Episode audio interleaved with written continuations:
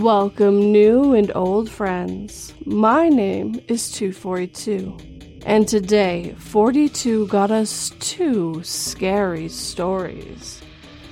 Remember, like, subscribe, share, and comment, but I do have that Sunday word as well. So, turn off your lights, make sure your doors and windows are locked.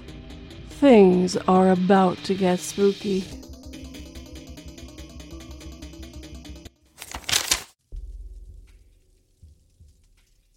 The fact that the victim's organs were removed with surgical precision and while they were still alive wasn't what was bothering me. What was bothering me was that the cuts appeared to originate from inside the victim's body.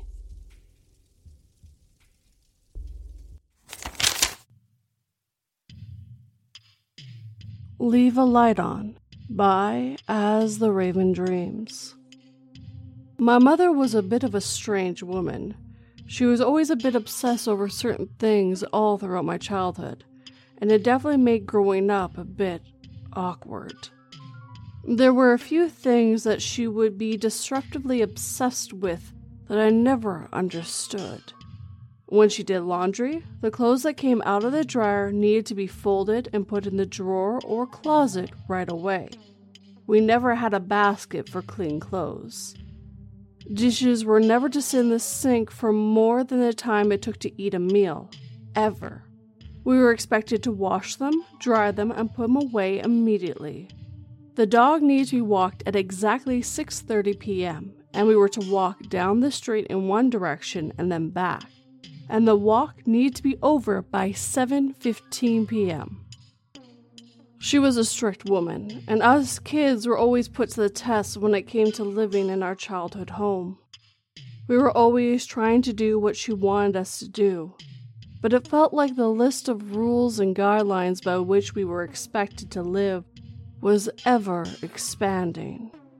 Using the computer was strictly timed. Our toys need to be put in their provided bins in our rooms.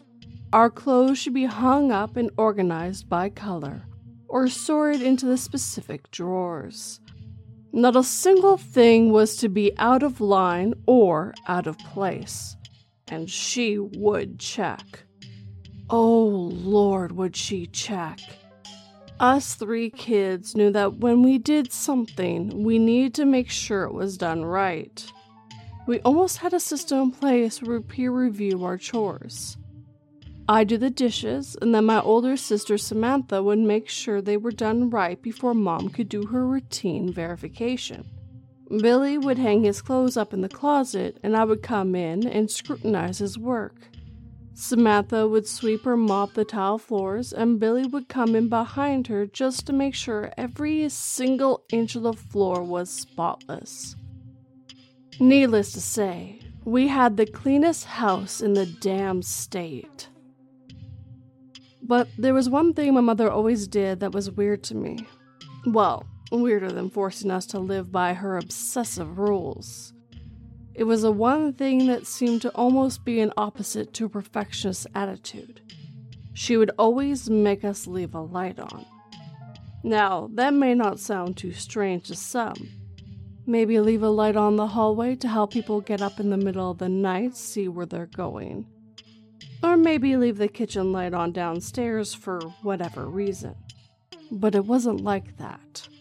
When she told us to leave a light on, it was in every single room, every single night. I had a small lamp on my writing desk that I had to keep on.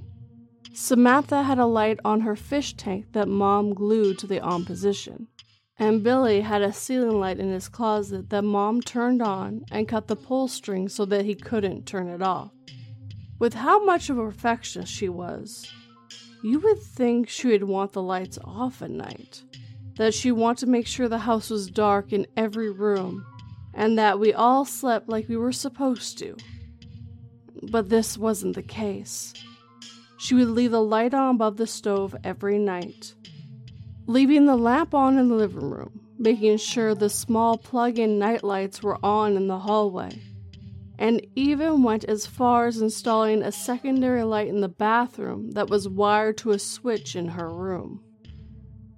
Obviously, this made going to bed a very awkward process. She would tell us that it was bedtime, and we would all march together through each room making sure that there was a light on. And we would split off one by one to bed with everyone saying goodnight together until my mother went to her room by herself and shut her door. We all had doors to our rooms, but she never let us shut them overnight. We had to leave at least a part of the way open. It was a bit of a double standard that she could close her door, but we couldn't. But it was just another pain of growing up with her. What was even more strange, at least to me, was the fact that none of us really questioned this process, nor did any of us deviate from it, with only one exception. I remember one year when Samantha was in her rebellious teen years, there was one night where she had, apparently, unplugged the light in her tank so that her room was completely dark. At some point, my mother had come out of her room for whatever reason and noticed that her room was dark. The scene that played out that night. Let's just say that I have never seen my mother so distressed over anything in my entire life. My mother may have been a strict woman, but that was the only time I ever heard her raise her voice. Being obsessive compulsive, it's easy to imagine how she would have reacted to this thing being out of line with everything else. She obviously would be unhappy, upset, and probably overreact a bit. She went way beyond that, though. It was as if the action had destroyed her mental state and thrown her into a full blown and chaotic panic attack.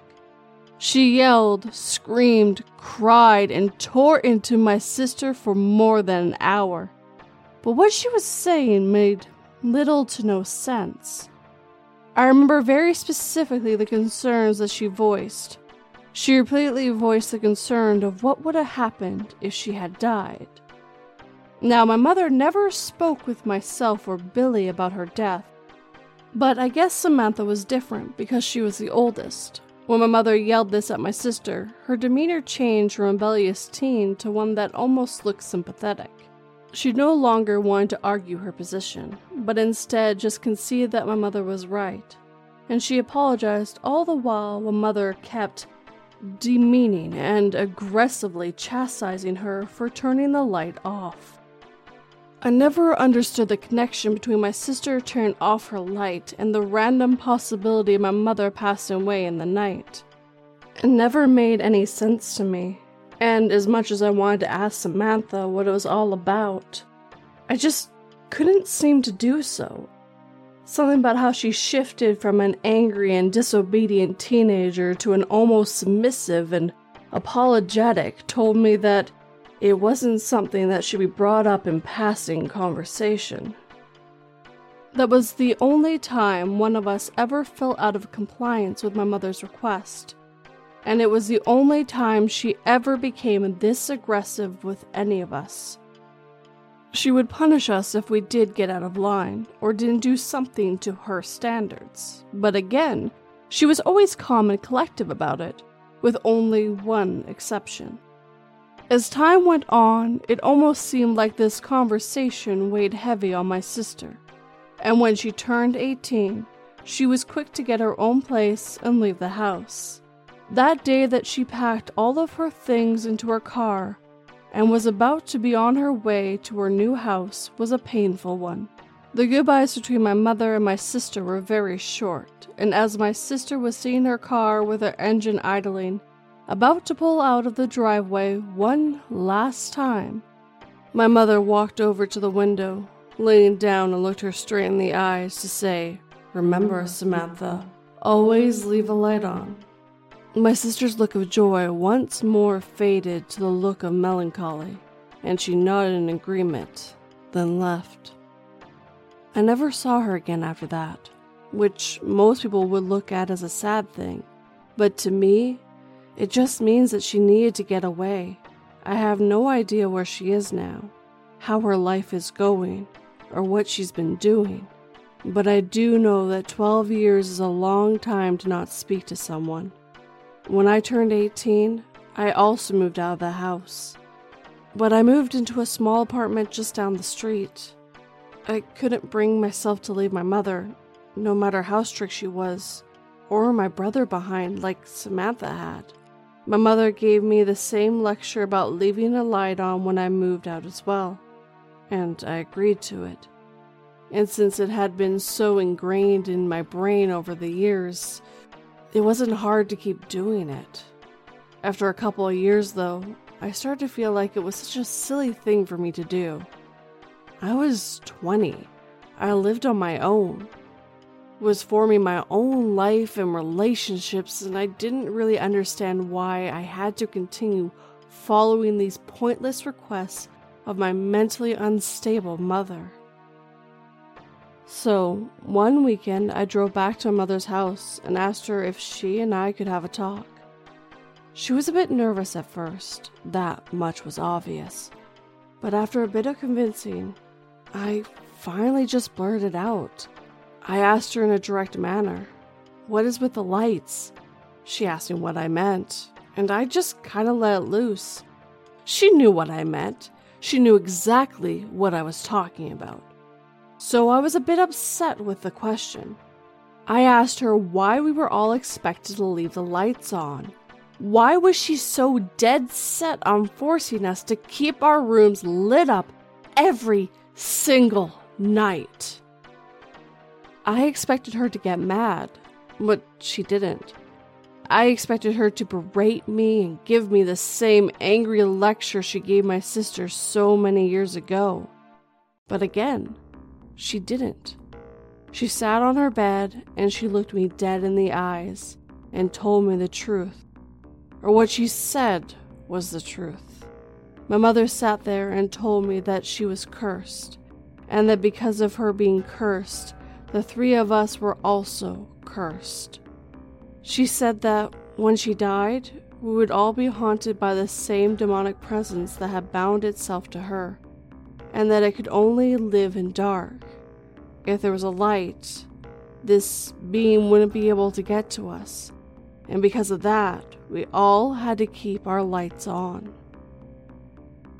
This whole time, for 20 years of my life, I was doing something that was feeding to my mother's mental illness. She was clearly crazy, and we were all just going with it. It never occurred to me that her demands were because of some supposed demon coming to get us. I always thought it was weird, but then after a while, I considered that she may have gone through some kind of childhood trauma and it messed with her to the point that she struggled to cope with certain things. It explained the obsessive compulsive issues, so I kind of thought it explained that too. But no, Instead, she was just delusional. I couldn't take it anymore, and I told her I was leaving and that I wouldn't be coming back. She didn't even try to stop me. She didn't even tell me that she knew it was crazy. She didn't tell me to be careful. She simply said, okay, and motioned that she was fine with me leaving. After this conversation, a lot of things made sense. Her issues, her compulsions, why my sister left and decided that she would never want to come back. Cutting off contact was the best thing to do for our sake. And I will admit that it's what I did. I stopped talking to her altogether. I wasn't going to feed into whatever problems she had. And while some people may claim that I was being selfish or that I was going about it wrong. Yeah, maybe I was. But after 20 years, there's only so much you can take. I kept in touch with my brother, and very rarely said hi to her, but it was pretty much no contact situation. The whole thing happened about three years ago, and since then, I've created my own life and gone my own way. I stopped indulging myself in my mother's delusions. I stopped sleeping with the light on and let my apartment get messy. Not gross, but messy enough that it made me comfortable. Maybe I was being shallow, but having a bit of clutter was nice after spending my whole life living in a spotless house. As mentioned, I still keep in touch with Billy, but I did my own thing as far as living was concerned. I even bought blackout curtains to keep my room dark in the daytime, and at night it was so dark that you couldn't see your hands in front of your face. Better yet, nothing ever happened to me, which proved to me that all of this was a farce. Today, however, things have felt a bit off. On my way home from work, there was a major delay on the highway. Apparently, a car had gone over the embankment, and it was a pretty major crash. It caused my 10 minute drive to take an hour as the emergency crews tried to lift the car out of the ditch, and it was pretty clearly a big deal as they all looked rather distraught. It was an annoyance, sure, but I more so felt pity for whoever was in the car, and of course their family. When I did get home, it was already getting dark, and I wasn't hungry. So I just went straight to my bedroom and decided to play a video game for a couple of hours before going to bed. At some point, I noticed that an unknown number had called my phone and left a voicemail, which was a strange occurrence for sure, but also not unheard of. I've gotten enough calls from people trying to extend my car's warranty to know that it was probably a BS scam. There was also a missed call from my mother, but I wasn't in the mood to talk to her at all. So I just dismissed the notification and moved on. Around 9, I decided I was going to turn in for the night. I'd been playing over a dozen rounds of my game, and I was starting to get to the point that I was frustrated each time I lost which means that I was getting tired. I was the type to always get into a bad mood the more tired I got, so I knew it was time to shut it off and sleep. So I did, or I tried to, but the whole time that I lay there with my eyes closed, I couldn't help but shake this weird feeling in my mind. Something was telling me that I had forgotten to do something that there was something I needed to do right at that moment, and that it was critical that I did it. I tried to ignore the feeling. I tried to cover my head and just sink into sleep, but my brain would not let me. After a few minutes, something clicked, and I remembered the voicemail.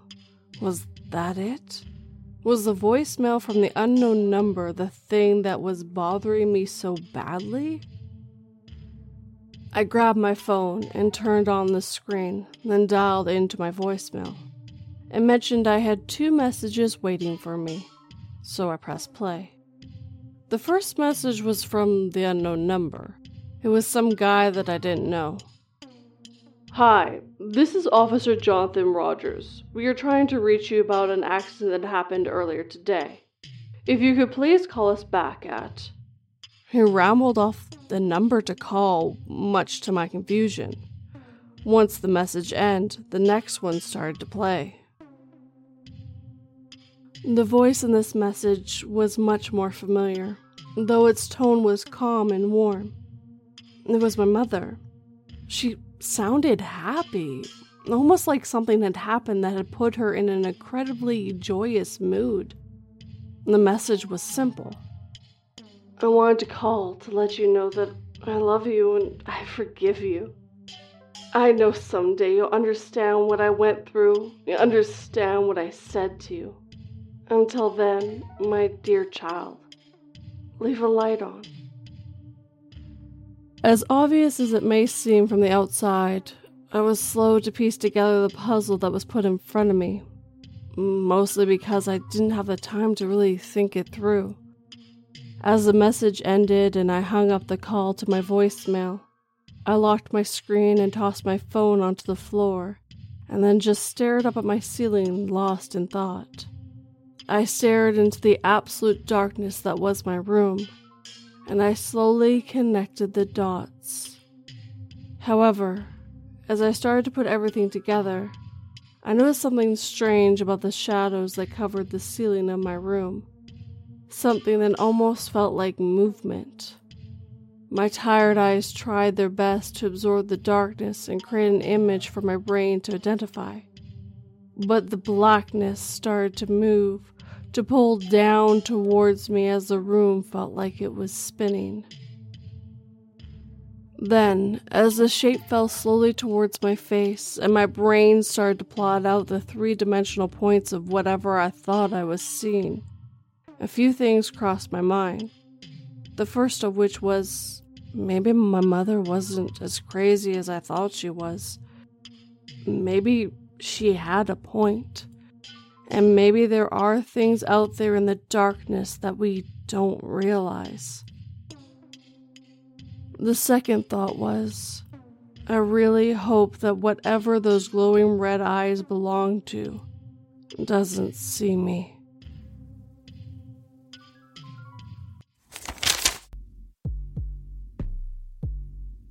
The hitchhiker I picked up some time ago put a gun to my head and said, Don't worry, because the people I kill keep living in my memory. If that was true, you would have recognized me, I said, looking at him.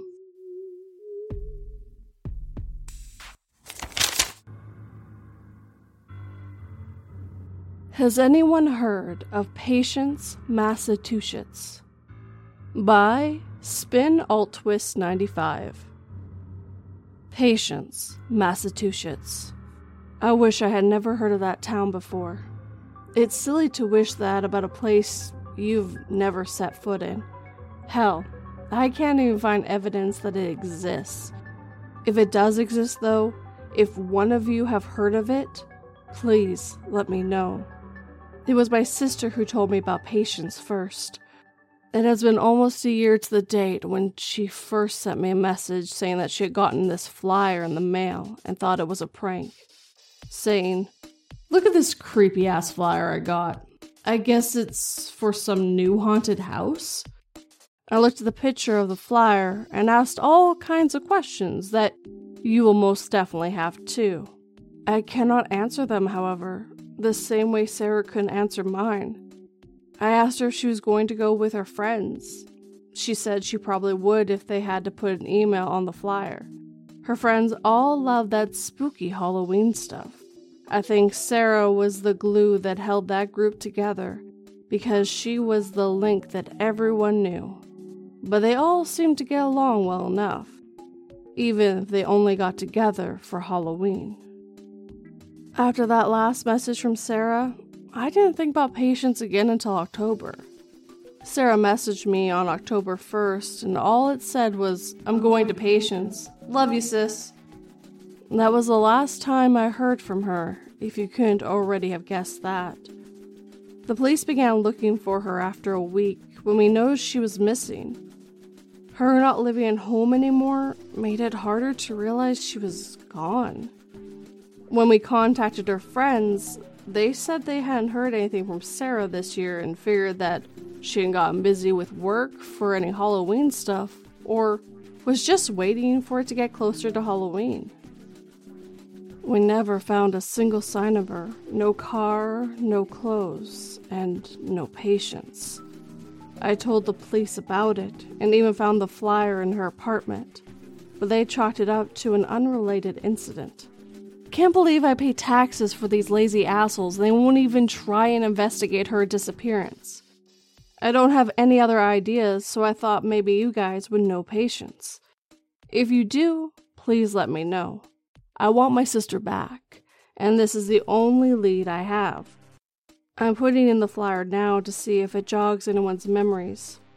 I hope it's just a prank, but when I held it, Something feels off about it, like it's watching me.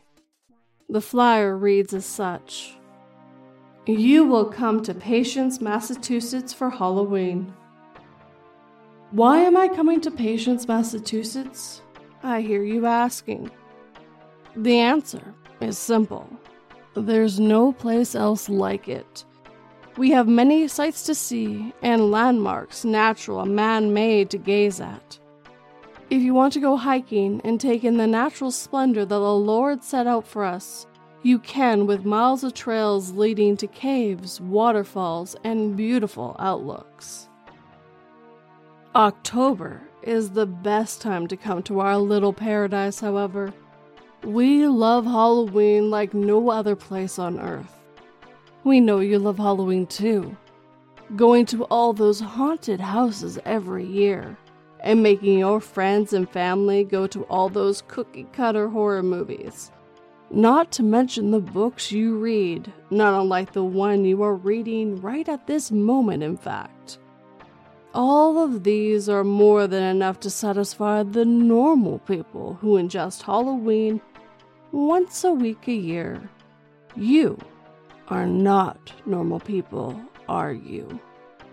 Don't you want to be with people who understand Halloween and celebrate it with the same enthusiasm you've been too ashamed to really show around your friends? As soon as you see Patience, you will know that you are among your own.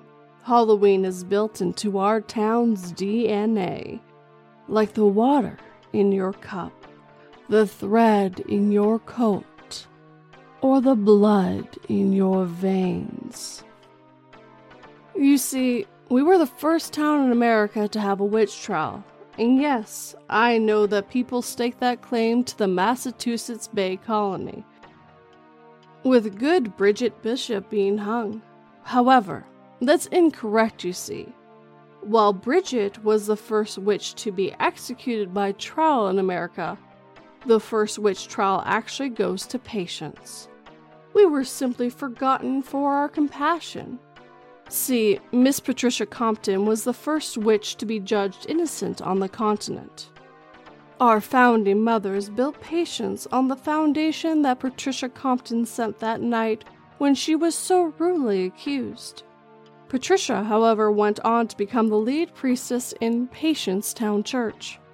That's why we always give second chances here in Patience.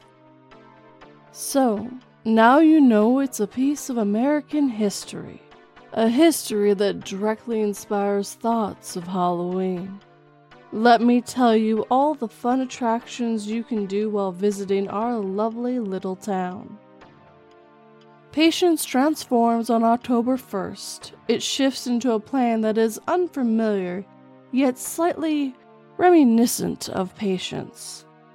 Every house is draped in cobwebs. Every porch has a grinning pumpkin on its steps with flames in its eyes pumpkin patches on the edge of town, making the residents ask themselves if those pumpkins were there on the 30th of September, or still there on November 1st.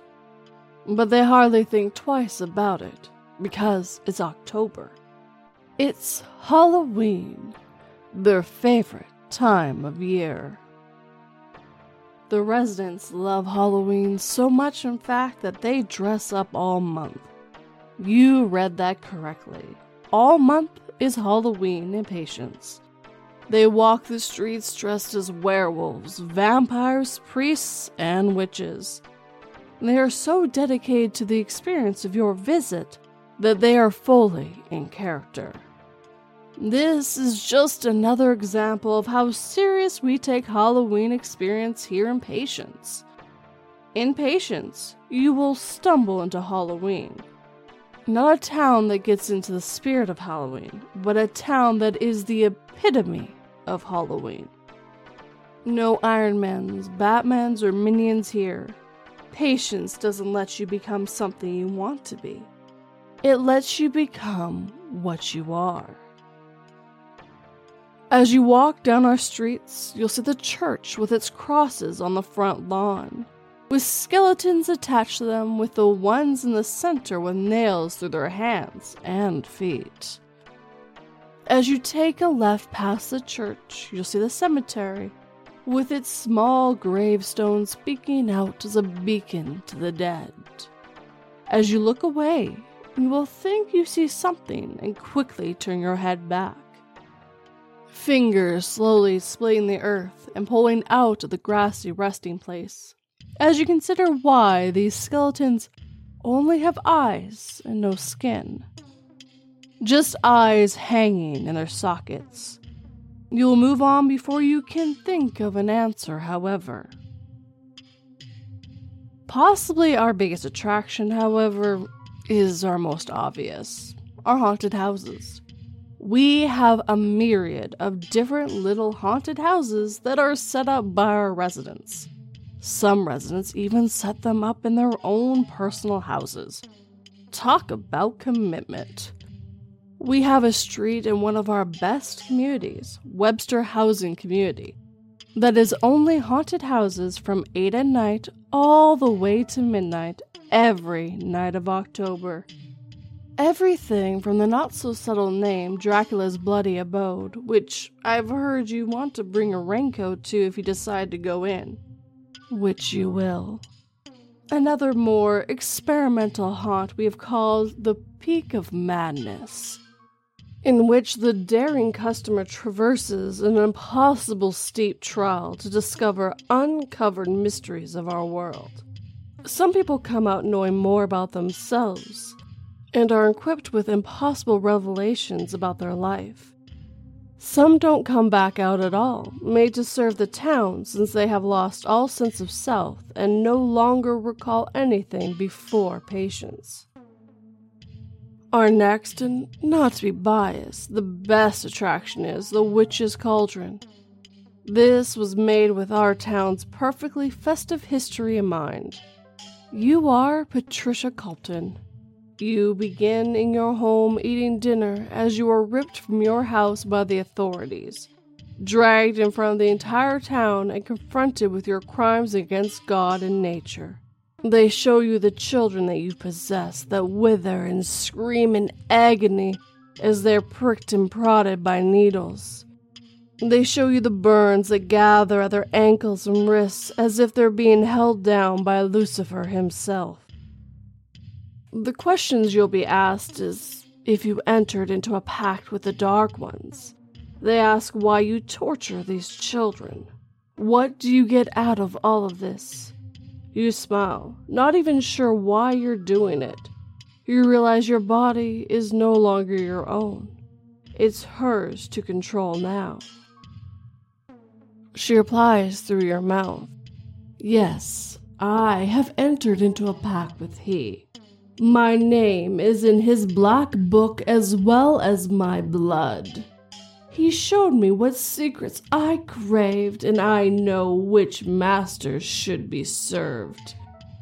You claim to serve Jesus, but you do no such thing. You serve yourself. You use your God for favors and respect among the people. I had patience, however. I set out to show the rest of this congregation you've gathered here in his woods the truth. The same truth he showed me. It is at this time the man grabs at his neck, with his eyes wide with shock as his neck licks blood down his shirt and pools on the ground. Your coven stands and presents the black book to you, so you can give it its sacrifice. Your visions of Patricia fade away, and you realize you're in a house with me, and in front of you is a table that holds a book. A black book that you try to inspect, but your eyes protest and slip off the tomb. You'll feel as you imagine the skeletons felt your attention focused back to me. You'll try to talk, but my spell will certainly rob you of that ability. Probably already has if you've read this far. All you can do is walk and look. This is when you'll sign the black book. As you sign your name, you will feel a new you rising in your body as the old will be given up as a sacrifice to our master. a sacrifice that will fuel our town for another year. As the old drains from you, it worries, but only for a time. The important part of you remains. Your love of Halloween will be stronger than ever. That's why you were chosen, after all. You will now be able to live in patience forever with us in the glory of Halloween.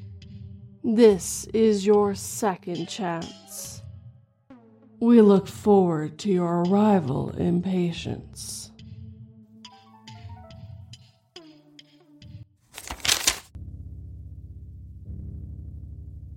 After two days of hiking through rugged terrain, I finally made it to the abandoned prison. I was looking at the blood stain in what must have been solitary confinement when I heard the door slam shut behind me.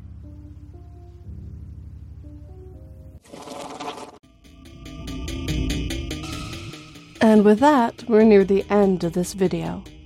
As always, I like to thank the writers who let me read their stories today. These two definitely gave me a chill. Maybe I'll leave a light on. And I'd like to give an official welcome to my first member on YouTube. Welcome, Evil Outcasts, and thank you for your support. Now, if you enjoyed this video, hit that like button and make sure it feels it. If you're new, subscribe, and turn that pretty little bell to all notifications. If you'd like to help this channel slash podcast, share these stories with anyone who might enjoy them. If you'd like to help in other ways, I do have Patreon, memberships, merch, and PayPal. And none of this will ever be expected, but always appreciated. Last but never least, I would always love a comment. So let me get you that Sunday word. On screen right now is everyone who wrote me a sentence last week. Thank you guys so much. I truly enjoy comments. Now, on to this Sunday's word, which is circulation. If you're on YouTube or somewhere where you can leave a comment, you can just write a sentence using this word and you'll be in next week's photo. If you're on the podcast, you can go to Twitter, adding To42 reads, and I'll add you to next week's photo as well. But as always, guys, thank you for watching and listening. It really means a lot, and to see everything grow is really amazing. Sleep tight and don't let 42 bite.